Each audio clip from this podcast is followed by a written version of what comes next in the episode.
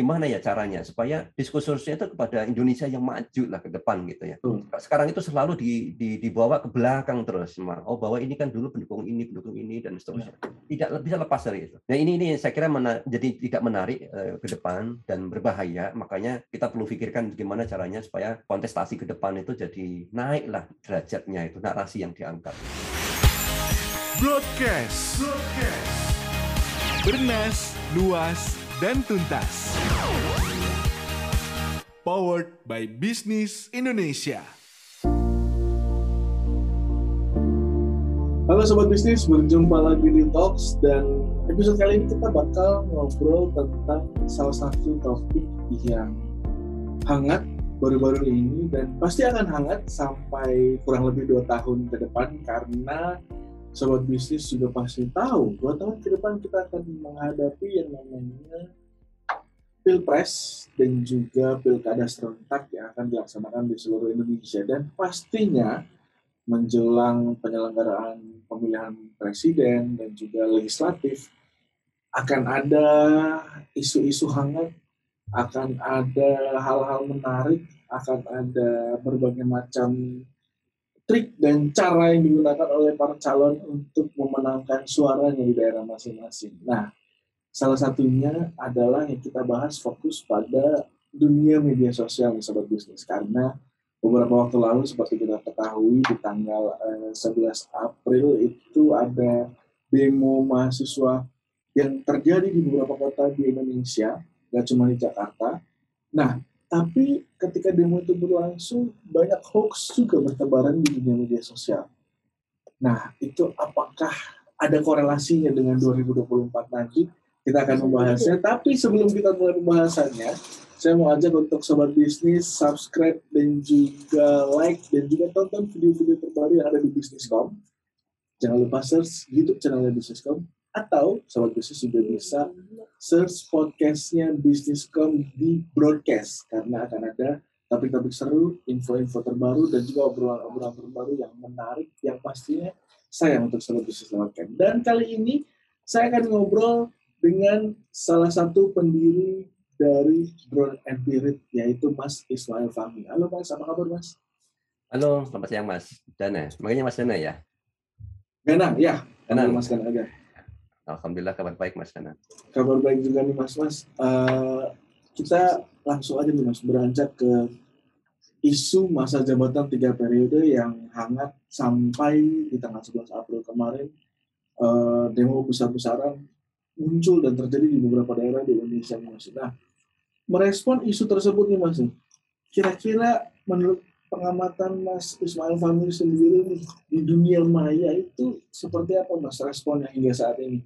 Apakah masyarakat uh, turut mendukung, ada yang turut mendukung, ataukah ada yang turut menolak, ataukah uh, seperti apa sih mas kalau respon dari Maya itu sendiri mas? Jadi kalau per hari ini ya, sekarang kan tanggal 18 April, itu ya. isunya sudah hampir habis. Saya okay. lihat uh, sudah percakapan bisa dibilang tidak signifikan lagi terkait dengan uh, uh, tiga periode presiden atau penundaan uh, pemilu ya gitu. Uh, dan, tapi memang kalau kita lihat kita ke belakang ya, lihat ke belakang uh, prosesnya kan cukup panjang sebetulnya bukan hanya tahun ini ya. Dari tahun ya. yang lalu itu sudah ada uh, pertama kali isunya kan tiga periode dari Menteri Bahlil. Dan saat itu masyarakat juga sudah merespon langsung menolak gitu. Bisa dikatakan hampir seluruhnya lah itu menolak. Uh, 90 lebih persen ya menolak Ya, itu di percakapan di media sosial. Dan kalau kita lihat yang sekarang pun juga sama ya. Eh, sebelum demo kemarin sudah besar penolakannya. Dan tapi memang kalau kita lihat dari dari isunya itu itu turun salah satunya itu dari pernyataan Pak Jokowi eh, sekitar sehari ya sebelum sebelum demo ya tanggal 10 ya. April kemarin kan. Pak Jokowi menyatakan bahwa kita sudah menetapkan ya tanggal pemilu dan itu sudah sesuai dan kita akan laksanakan ya. Meskipun ya, meskipun masih ada semacam keraguan di publik. Jadi kalau kita lihat publik itu masih ragu-ragu ini. Ya memang kita kita dalam ini kan bisa jadi semuanya ya. Ya presiden, DPR dan seterusnya gitu. Semuanya kita gitu nentuin. Tapi Bapak sendiri bagaimana? Nah, ini kan belum ya. Ya. Nah, ada belum ada pernyataan uh, dari Pak Jokowi itu sendiri khusus untuk yang tahun ini bahwa oke okay, saya tidak akan mau misalnya gitu tiga periode atau tidak ingin perpanjangan atau penundaan pemilu misalnya. Berbeda sekali dengan tahun 2019. Uh, sebelumnya kan sempat ada ya tahun sebelumnya kan sudah ada dan dan saat itu belum menyatakan bahwa saya tidak mau gitu jelas gitu. Nah ini ini ibaratnya ada yang bilang ini kayak genjatan senjata gitu. istilahnya genjatan senjata. Uh, masih tersisa sedikit ya ketidakpercayaan barangkali. Jadi tidak full sepenuhnya percaya dengan itu. Tapi untuk sementara yang namanya gencatan senjata, nanti kan ceasefire ya, berhenti. Ya. Ini pun juga tidak lagi meramaikan soal itu, apalagi pada saat uh, demo uh, 11 April kemarin isunya kan kalah sama isu uh, penganiayaan atas Adi Armando ya. Ya, betul. Menutupi semua isu. Jadi beberapa hari berikutnya sangat turun dan Adi Armando yang tinggi sehingga isu tiga periode juga turun. Dan mungkin itu juga salah satu yang kontribusi sehingga sekarang pun juga publik juga tidak tidak terlalu ramai mengangkat isu ini. Kira-kira okay. gitu Mas Oke, okay, nah berarti uh, bisa dibilang untuk uh, merespon dari apa yang dikatakan Pak Presiden sendiri, masyarakat masih antara percaya atau nggak percaya Mas ya, walaupun tren pembahasannya juga turun ya Mas ya. Ya, itu istilahnya kan pinjatan senjata. saya pikir saya sepakat dengan istilah itu karena ya masih ada pertanyaan. Masih okay. ada pertanyaan eh, bagaimana dengan Pak Jokowi sendiri gitu. Oke, okay, nah uh, terus juga uh, tentang isu Ade Armando yang kemarin sempat uh, muncul dan sempat menutupi ya, masa menutupi dengan isu uh, yang fokusnya mahasiswa demo kemarin yaitu tiga periode. Nah, uh, seberapa kuat nih Mas nih dampak dari uh, terjadinya penganiayaan terhadap Ade Armando itu di, di sosial media terutama dan juga pro kontranya sendiri tuh Mas? Dampaknya sangat besar. Um, pertama ini menutupi isu tiga periode ya. Tapi ya mungkin syukurlah itu kan sudah tensinya memang harus sudah turun karena ya. pernyataan dari Pak Jokowi. Tapi yang kedua ini kalau saya pribadi itu ya khawatir ya itu masing-masing memanfaatkan um, apa isu Ade Armando itu untuk perpecahan lebih tajam ke depan gitu. Pertama gini, kalau kita lihat isu tiga periode, sebetulnya ini kan bisa menyatukan lah paling enggak ya. Ade Armando sendiri juga menyatakan tidak sepakat dengan tiga periode kan. Bahkan dalam wawancara uh, beliau sebelum sebelum ada penganiayaan itu juga menyampaikan mendukung mahasiswa. Artinya banyak antara yang pro dan kontra, eh, katakan uh, dari oposisi atau mungkin juga pro pemerintah lah selama ini, hmm. juga menolak ide itu. Artinya ini kan kesempatan untuk bersatu, itu ya. ide ini. Tapi itu sudah tertutup, sama sekali tertutup, uh, dan ini ada potensi uh, perpecahan lagi. Pertama melihat bahwa ternyata barbar juga ini. Apa yang ramai di media sosial, pernyataan Armando yang dianggap kontroversial di mungkin di YouTube, Cokro TV atau yang lain, ternyata begitu di lapangan bisa bisa uh, seperti apa ya? Se ekstrim itu. Se ekstrim itulah gitu. Um, dan dan ini ini menjadi salah satu indikasi menjadi satu apa ya uh, hal yang mendukung tesis mereka bahwa kita belum siap untuk berbeda, kita belum siap untuk itu. Ekstremisme masih ada mungkin. Nah, ini dari satu sisi yang mendukung Adi Armando ya. Dan dan sisi yang lain akhirnya apa? Karena mereka merasa diserang, akhirnya apa? Mengungkap-ungkap lagi, mengungkit-ungkit lagi apa yang disampaikan Adirmando sebelum-sebelumnya. Nah, jadi kan saling menyalahkan jadinya. Dan ini kalau dia terbawa terus, ini saya kira bisa eh, berbahaya bagi polarisasi. Polarisasi akan makin kuat, yang harusnya kita bisa bersatu lah kayak gitu paling enggak. Jadi makin kuat tuh nanti ke depan. Saya lihat itu yang potensi, saya sendiri melihatnya ya ke depan ini jadi jadi sinyal negatif sih sebetulnya. Makanya kita harus hati-hati, kita harus mencari jalan jalan keluar lah ya, atas uh, kejadian yang lalu itu jangan sampai makin keras, makin luas, makin jauh itu perbedaannya, polarisasinya. Oke, nah Ade Armando ini kan uh, bisa dikatakan sebagai salah satu aktivis di bagian sosial media gitu ya mas ya, aktivis sosial media lah ya. Nah, hmm. uh, apakah ini juga akan berdampak ke aktivis sosial media lain? Karena kan kita ketahui juga nggak cuma Ade Armando yang uh, pro dan juga kontra ke pemerintahan selama ini, karena kan ada banyak, ada beberapa orang yang bisa dibilang keras juga gitu ya ketika mengkritik pemerintah ataupun mendukung pemerintah gitu dan mendapat respon dari masyarakat juga cukup keras gitu. Apakah ini juga akan berdampak ke yang lain dan bisa kemudian membungkam uh, istilahnya kebebasan berpendapat di sosial media mas? Jadi menimbulkan ketakutan gitu. Ya uh, kalau kalau saya ngeliat berarti bisa jadi sih sebetulnya ya komentar-komentar publik setelah itu uh, adanya meme kayak gitu kan. What's next? Ya siapa uh, atau who is next? siapa berikutnya ya berikutnya? Ini memang sangat sangat tidak bisa dibenarkan lah tapi uh, kemungkinan itu ada ya. Kemungkinan itu ada itu makanya saya khawatir juga. Kemungkinan itu ada dan uh, apa yang ada di media sosial dan di media di dunia nyata sebetulnya itu kan terkait ya. Kita nggak bisa iya. lepaskan ya. begitu saja. Pernyataan-pernyataan kita di media sosial itu juga berdampak kepada dunia nyata gitu. Bahkan orang yang bikin hoax di media sosial pun juga di dunia nyata bisa ditangkap polisi kan? Ya sama uh, ujaran kebencian dan segala macam di media sosial juga sama membuat dia bisa ditangkap dan bisa menimbulkan perpecahan. Hoax itu uh, bisa menimbulkan membuat orang bisanya saling saling serang ada yang membakar kayak gitu kan ada. Jadi sebetulnya kita nggak bisa pisahkan sama sekali antara media sosial dan dunia nyata. Itu saling berhubungan. Bahkan di sini saya kira penting untuk melihat lebih luas ya lebih luas tidak oh ini hanya media sosial saja. Harusnya di media on, uh, dunia nyata nggak nggak ada hubungan bisa kayak gitu. Saya kira nggak nggak seperti itu ya. Kita harus harus lihat lebih luas bahwa ini ini dua dunia yang saling nyambung itu. Oke nah uh, kita beranjak ke ini masih tentang uh, memasuki masa pemulihan ekonomi pasca pandemi kan.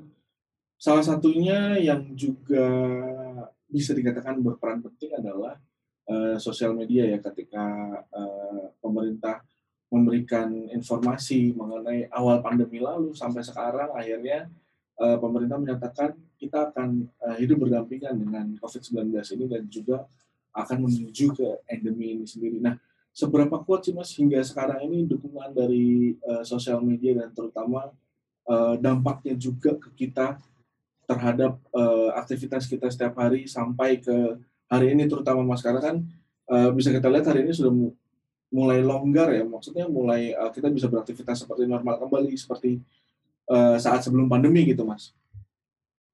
Ada menarik data yang dari Turnberg yang saya kumpulkan itu.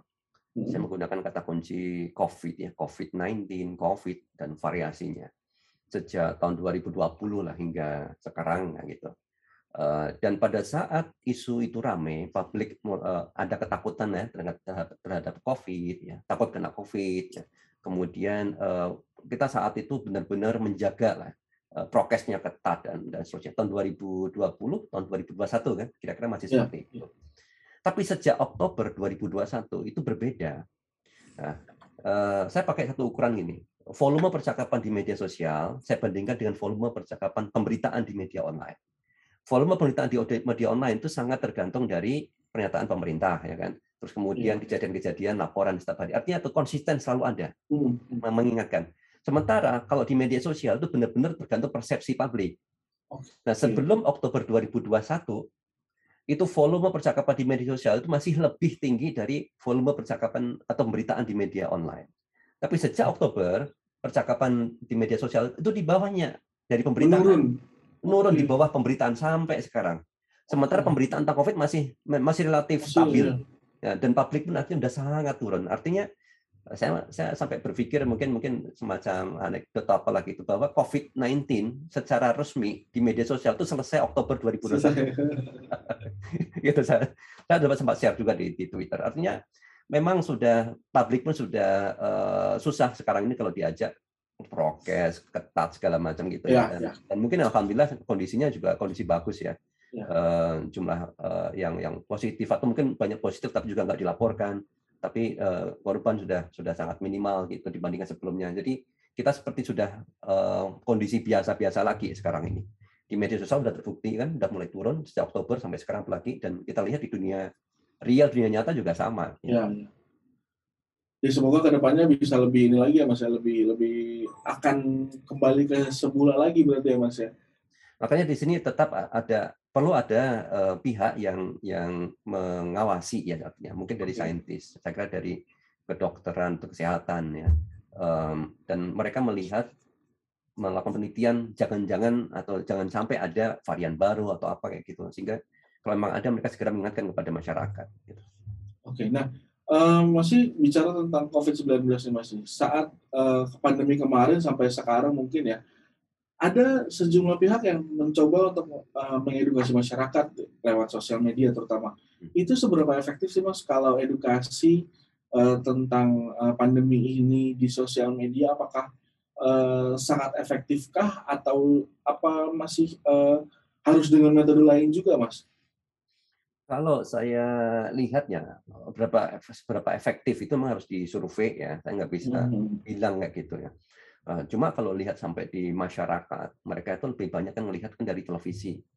Eh, dan beberapa survei terkait dengan informasi tentang politik ya misalnya kayak gitu. Banyak orang tahu itu dari mana dari televisi gitu. 70% orang dapat informasi dari televisi. Hanya 14% orang dapat informasi tentang politik. Kalau politiknya itu dari media sosial gitu.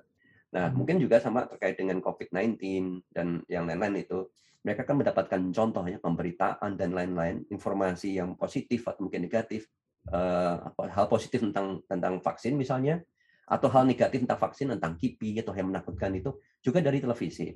Saya itu dari sini. Waktu, uh, vaksin itu sudah ada ya, kita sudah bisa mulai divaksin. Dari orang sekitar saya di sinilah, itu saya di, di Jakarta itu, yang pok membantu gitu kan ya. tanya pak ini bahaya nggak itu uh, vaksin? Gitu. Pada saya udah divaksin istri saya juga dokter di sini juga udah divaksin dia masih tanya gitu. ketika buat publik ya dia tanya aman nggak? Nah saya jadi jadi tertarik kenapa? Gitu empok gini. Dia dari anaknya takut gitu karena ada berita banyak banyak uh, hal negatif gitu. Oh, beritanya dari mana? Dari televisi dia bilang. Nah anak-anak muda katanya bilang nonton televisi padahal saya pikir juga enggak kan. Tapi mereka yeah. tanya apa dapat Masih. informasinya itu televisi yang direkam di YouTube. Oh. Jadi okay. coba sekarang Mas cari aja di YouTube bisa search uh, bahaya COVID ya gitu misalnya. Orang kalau mau di divaksin kan dia dapat hoax luar biasa hmm. hoaxnya itu. Makanya di media sosial itu berimpact besar ya kepada hmm. publik karena uh, tershare itu di WA WA gitu. Dan kemudian itu kadang-kadang juga dari berita-berita televisi ya. Dan Eh, kalau di bahaya COVID itu misalnya di di YouTube banyak sekali dan yang paling atas tinggi paling tinggi view-nya dari televisi. Makanya di sini saya pikir televisi itu berperan cukup besar juga kalau untuk seluruh masyarakat dan penyebarannya melalui media sosial. YouTube kan masuk media sosial dan ya. potongan-potongan itu kan jadi bahan untuk bikin hoax kadang. Nah, jadi di sini eh, media sosial sangat berperan besar, saya kira ya dalam konteks tadi Eh, untuk sosialisasi sekaligus untuk membuat orang jadi mungkin dapat disinformasi terkait COVID-19.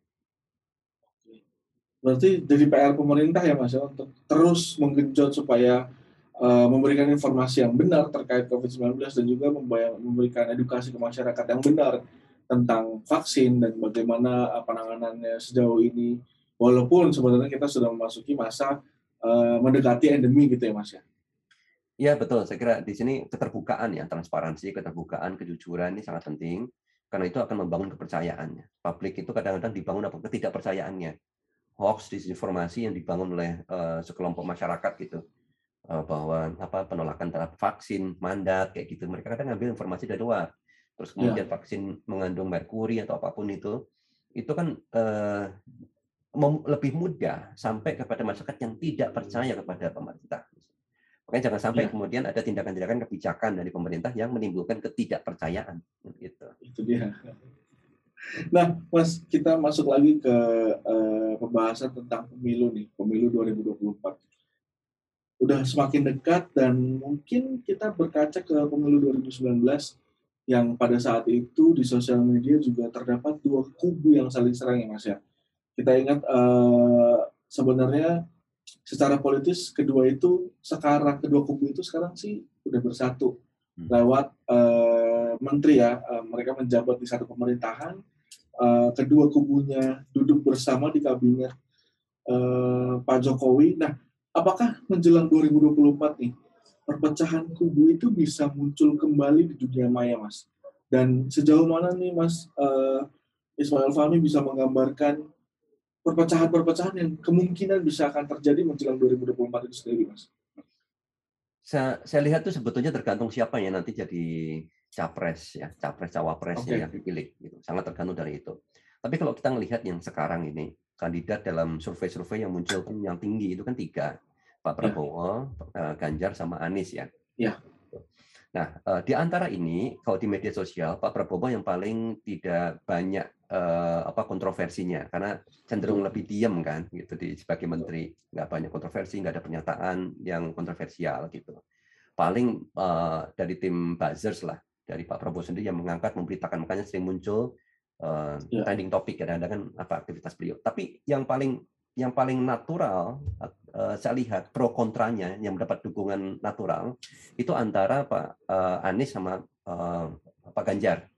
Kalau nanti ya jadi kan gini ceritanya kan kalau kita lihat dari 0102 dari tahun 2019 pilpres sebelumnya, terbawanya sekarang dari pendukung Pak Prabowo kan larinya kan ke Anies. Pendukungnya ya. Pak Jokowi larinya kan ke Ganjar kan gitu. Ya. Dan itu sekarang sudah beberapa bulan uh, sebelum ini ini sudah sudah sudah mulai sudah terasa lama sudah lama saling serang ya. gitu ya. Terutama um, ya karena Anies kan banyak serang juga ya. Uh, sebelum ya. Pak Ganjar muncul pun juga diserang. Pak Ganjar mulai mulai mendeklar gitu akan jadi capres pun banyak diserang juga. Ya, diserang. Uh, nah pro kontra ini masih ada. Nah kalau misalnya capresnya nanti ya pilihnya ada dua misalnya Anies dan Ganjar saya yakin akan terbawa. Saya yakin akan terbawa ke depan. Maka penting harus ada yang ketiga barangkali ya. Uh, supaya ini terpecah lah paling tidak itu. Supaya ada pihak yang bisa dibilang uh, nggak cuma dua doang ya kubunya masih jadi tiga kubu gitu ya. Betul. Kalau memang kalau kubunya ada dua kan polarisasi makin kencang dan apa yang yang yang uh, seperti saya bilang uh, apa tuh uh, bawaan ya residu okay, residu saya, saya bilang residu sisa-sisa yang saya bilang residu karena sebetulnya seperti Mas bilang tadi kan sudah bersatu kan ya yang 01 02 ya, betul. Nah residunya itu masih ada dan dia akan terbawa gitu. Nah, kalau untuk uh, tensi politik jelang 2024 nanti ini masih terlepas dari uh, partai politik dan juga eh, masing-masing kubu nih. Kalau prediksi mahasiswa Alfami sendiri ini akan seberapa panas, akan seberapa riuh, dan kalau dibandingkan dengan 2019 nih seperti apa nih Mas nih? Seberapa menariknya dunia sosial media nanti Mas? Di kalau saya lihat ya, uh, kalau hampir sama ya mirip ya. Uh, mirip ya, mungkin, uh, uh, yang ada namanya tim ya, ada tim yang menyusun strategi. Saya, saya bisa baca itu semua. Kemudian adanya influencers, kemudian pendukungnya, kemudian fans-fansnya. Kemudian mereka saling serang. Sekarang itu sudah kelihatan dan ini polanya sama. pro kontranya kalau di peta sosial network analisis yang bikin yang hampir sama juga dengan yang yang tahun lalu. Isunya juga pembelahannya juga sama. Seperti kemarin saya bikin kan analisis khusus sebutan-sebutan tentang cebong, kampret, gitu kan, ya. uh, kadrun, buzzer, kayak gitu. Yang belum saya masukkan itu kan ada komunis ya, para PKI. Nanti saya akan bikin itu. Ini kan pembelahan-pembelahan yang lama, isu-isu yang lama, dan sekarang masih terbawa. Dan uh, ini ini ya jadi sebetulnya menurut saya jadi nggak menarik. Iya lah, kayak ada yang lain lagi gitu ya. Hmm, uh, isu-isunya seperti itu, nggak membawa kita keluar tidak membawa kita keluar dari residu yang lama, dari berkutat soal pro kontra yang lama. Ini jadi nggak menarik. Makanya di sini perlu kita lebih, lebih gimana ya caranya supaya diskursusnya itu kepada Indonesia yang maju lah ke depan gitu ya. Sekarang itu selalu di, di, dibawa ke belakang terus, oh bahwa ini kan dulu pendukung ini, pendukung ini dan seterusnya. Tidak bisa lepas dari itu, ya. Uh, kadrun ya kayak gitu ya, bahwa ini ya Islam yang garis keras atau apa kayak gitu kan. Kemudian satu lagi komunis, partai eh, PKI kan gitu sama semuanya merasa saling diserang kayak gini. Nah ini ini saya kira jadi tidak menarik uh, ke depan dan berbahaya. Makanya kita perlu pikirkan gimana caranya supaya kontestasi ke depan itu jadi naiklah derajatnya itu narasi yang diangkat itu. Mungkin bisa jadi uh, seperti yang sebelum-sebelumnya bicara soal prestasi dan apa ya istilahnya ya target atau uh, rencana dari masing-masing calon mungkin ya mas ya? nggak cuma membahas tarik ke belakang terus-terusan gitu ya? Itu sih sudah pasti dilakukan ya dan dua-duanya akan melakukan seperti itu. Tetapi kita tahu sendiri di media sosial itu sesuatu yang yang bagus itu kurang viral. Tapi sesuatu yang hmm, kontroversial baru itu kemudian viral. Dan masing-masing kubu kan mencari hal yang kontroversi ya. itu untuk untuk mendapatkan dukungan. Jadi ini apa yang kontroversi mereka sampaikan itu jadi pembelahan untuk mendapat dukungan soalnya. Uh, mereka sampaikan hal yang negatif kepada lawan supaya apa? Dia makin banyak mendapatkan uh, apa pemilih gitu. Atau orang yang tadinya mau mau milih jadi ragu-ragu. Atau paling enggak sudah menjadi pendukung uh, calonnya makin kuat aja mendukung calonnya gitu. Dan dan dan ini kan yang ini dipakai terus ya. Pola-pola komunikasi pola-pola yang saling serang saling menyerang negatif ini akan terus dipakai gitu dan hmm. dan ya ini mungkin ya saya nggak tahu nih ada harus ada, ada challenge ya ada ada kelompok lain yang membuat membuat challenge membuat lebih mainstream menormalisasi istilahnya kan anak-anak muda bilang jangan dinormalisasi lah. Sekarang coba kita normalisasi berbicara soal prestasi kayak tadi. Normalisasi bicara soal gagasan. Betul. Sekarang ini yang normalisasi itu bicara soal eh, kadron dan eh, komunis gitu. Komunis, Yang ya. lama itu masih normal terus. Ya. Sekarang kita coba gimana normalisasinya itu soal apa yang dipikirkan. Ini ada problem gimana dia memecahkan, gimana mem- membawa Indonesia ke depan terus gitu. Dan ini terus menerus dinormalisasi. Ketika ada eh, tim media sosial misalnya gitu ya, yang kemudian eh, menggunakan sebutan-sebutan tadi, gimana caranya itu dikucilkan gitu. Ada kalau istilahnya di di media sosial itu ada eh, cancel culture. Oh iya, cancel Ya. Gimana caranya misalnya ketika ada siapa pun yang ngomong eh, komunis atau PKI, kita cancel dia. Siapa pun yang bicara soal kadrun, kita cancel dia gitu. Nah, ini kan bisa jadi ini nggak tahu sih pemikiran saya aja gitu. Sebet, karena apa, Mas? Kalau saya lihat di data saya yang kemarin saya share juga gitu. Mereka yang bicara untuk sebutan-sebutan ini hanya ini itu aja. Total pengguna saja dalam satu tahun 100 apa 100 tahun terakhir sekitar 300 ribu yang aktif termasuk bot itu tambahan itu. Sekitar 300-an ribu 500 ribu lah gitu. Jauh lebih banyak yang lain yang silent yang nggak ikut. Nah ini mereka mungkin bisa menjadi kekuatan baru untuk mengcancel itu semua. Mengcancel yang bilang kadrun yang mengcancel yang bilang eh, komunis. Supaya apa? Kita maju ini kita mendapatkan satu narasi baru. Kita kita masuk ke satu era di mana nggak lagi lah hal-hal yang mereka jadiin Ya. dagangan itu laku di kita Harapannya juga lebih ke generasi muda ya Mas ya. Jenuh akan Ya. pembahasan itu terus-terusan kayaknya udahlah cari hal baru lagi yang lebih menarik, yang lebih yang lebih kreatif gitu ya. Betul. Jadi nanti bisa bisa mungkin kalau boleh saya bikin call gitu Pak. Ajak. Boleh boleh Mas, boleh. Setuju saya juga. Jadi siapa gitu pokoknya kalau eh, top influencer atau siapa pun itu di Twitter, Facebook, Instagram nyebut kadrun dan kayak gitu, langsung disebut dan kemudian Langsung itu cancel. rame-rame. Demikian juga yang nyebut PKI dan komunis, ya sama karena itu dua sudut yang berbeda. Sebut mereka siapa dia itu dihajar rame-rame gitu. Dan Betul. stop kan, ayo dong, udah nggak zamannya misalnya gitu. Iya. Mari kita terus bikin sesuatu yang baru gitu. Jadi di cancel mereka ini supaya apa? Nggak nggak lagi pakai itu. Bilang aja itu udah nggak laku itu. Apalagi di sini dari statistik itu generasi milenial, generasi Z. Bagaimana generasi milenial, generasi Z inilah yang mereka sudah mulai calon pemilih ya. Dan gaya mereka itu sebetulnya menarik, Mas. Coba lihat pas pas demo kemarin ya. Iya. Demo kalau saya tahun tahun dulu eh, apa eh, Poster-posternya posternya kan serius kan turun. Iya. Eh, Kalau kemarin kan lucu-lucu. Kayaknya di depan pakai Rexona kayak gitu. Jadi ini kan gaya-gaya ya. Gaya-gaya generasi sekarang mereka tuh lebih suka entertainment, su- suka yang yang yang lucu barangkali gitu kan. Tetapi mereka ada concern, mereka ada perhatian. Hal-hal menarik yang bisa jadi isu malahan ya kalau untuk generasi sekarang ini. Ya gimana ini menjadi satu satu eh, stream baru gimana mereka anak muda ini bisa menjadi membawa satu perubahan ya membawa kepada eh, nanti pemilihan pilpres lagi menjadi satu alternatif narasi baru gitu yang mengcancel eh, yang lain ya tadi eh, kadrun dan komunis yang selalu dipakai dan zaman dulu menjadi sesuatu yang baru ke depan itu. Oke, Semoga bisa berjalan demikian ya Mas ya. Karena saya sendiri pribadi juga udah mulai aduh bosen banget pembahasannya itu, itu terus yang dipakai senjatanya itu itu lagi kan. Iya. Nah, eh, bicara soal pemilu lagi nih Mas, sih, salah satu yang jadi prima dona nih kayak tadi saya bilang di awal adalah hoax. Gimana nih Mas tentang eh, menjelang 2024 apakah senjata hoax masih ampuh buat dipakai dan kalau eh, dari perspektif Mas Ismail sendiri seberapa kuat hoax akan mendorong informasi hingga nanti eh, pemilu 2024 itu Mas? Prinsipnya kan gini ya, kalau mereka eh, berkampanye di media sosial ya, terkait dengan pemilu. Pertama, junjung yang ting apa ya calonnya setinggi tinggi mungkin.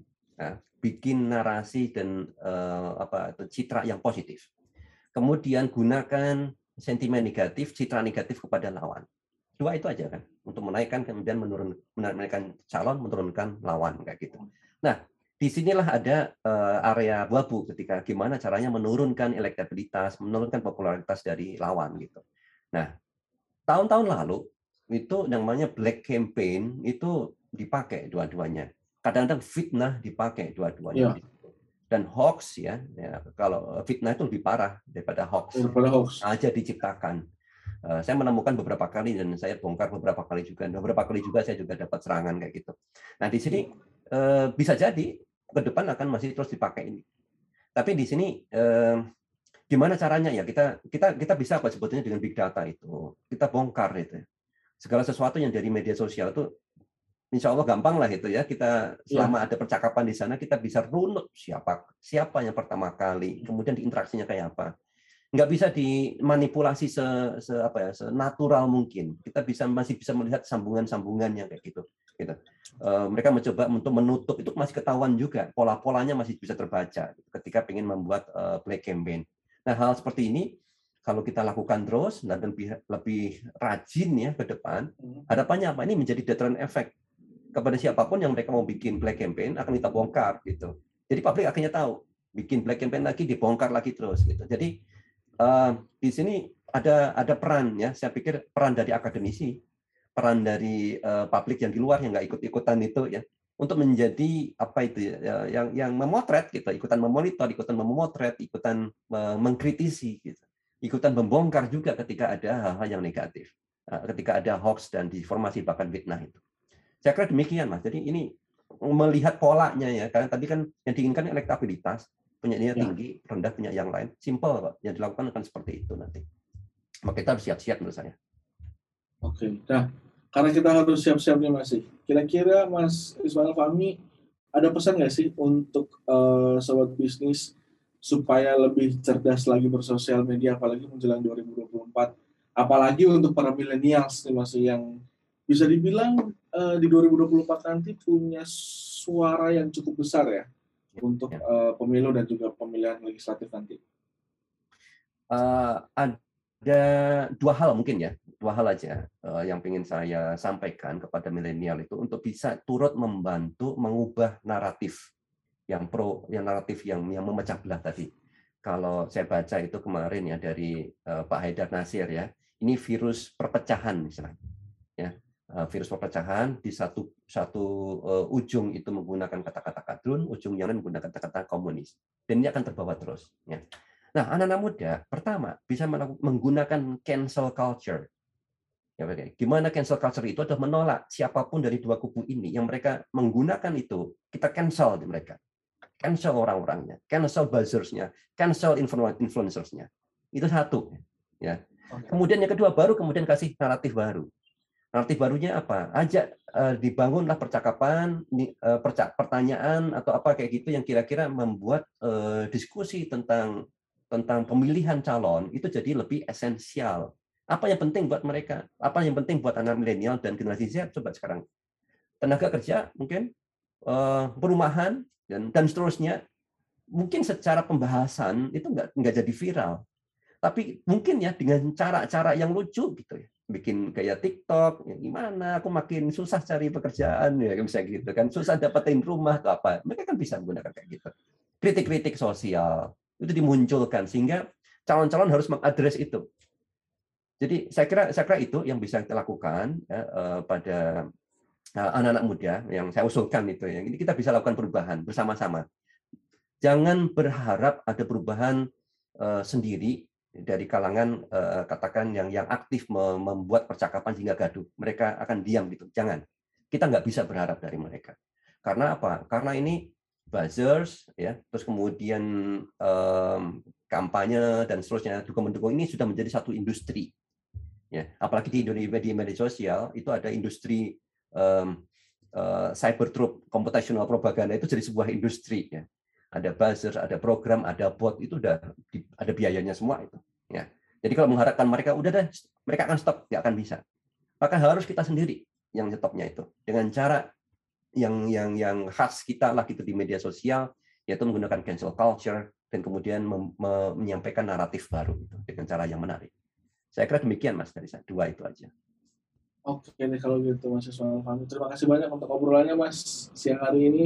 Semoga bermanfaat untuk sobat bisnis dan semoga membuka wawasan sobat bisnis untuk persiapan 2024 nanti atau mungkin persiapan menjelang isu-isu baru yang akan bermunculan berikutnya nih karena pasti dalam waktu dekat ada hal-hal baru, ada isu baru yang juga akan bermunculan dan uh, kita jadi tahu nih gimana meresponnya di sosial media terutama ya Mas ya. Dan semoga ke depannya kita juga semakin uh, lebih bijak juga dan lebih positif dalam bersosial media supaya bisa memanfaatkan sosial media itu dengan baik tadi supaya hasilnya juga positif. Gitu. Terima kasih banyak untuk Mas Ismail Fahmi untuk ngobrol-ngobrolnya. Nah, itu dia tadi. Semoga bermanfaat obrolan kita siang hari ini untuk sobat bisnis. Dan sampai jumpa di episode berikutnya.